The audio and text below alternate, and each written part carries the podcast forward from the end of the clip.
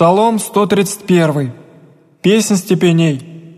«Помяни, Господи, Давида, и всю кротость Его, яко клятся Господеви, обещайся Богу Яковлю, аще вниду вселение дому моего, или взыду на одр постели моей,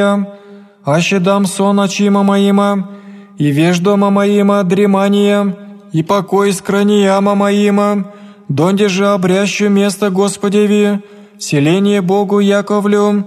все слышахом я в Ефрафе, обретохом я в полях Дубравы,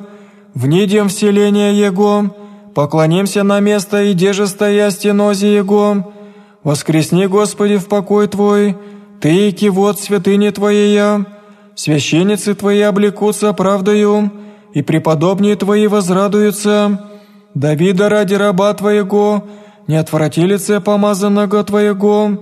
клятся Господь Давиду истинною, и не отвержется ея, от плода чрева Твоего посажду на престоле Твоем,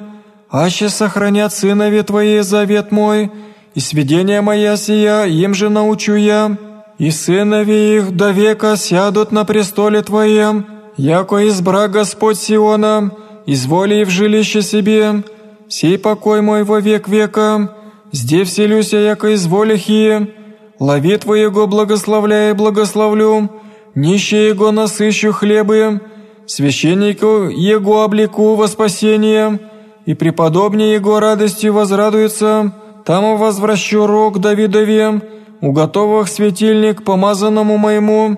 враги Его облеку студом, на нем же процветет святыня моя».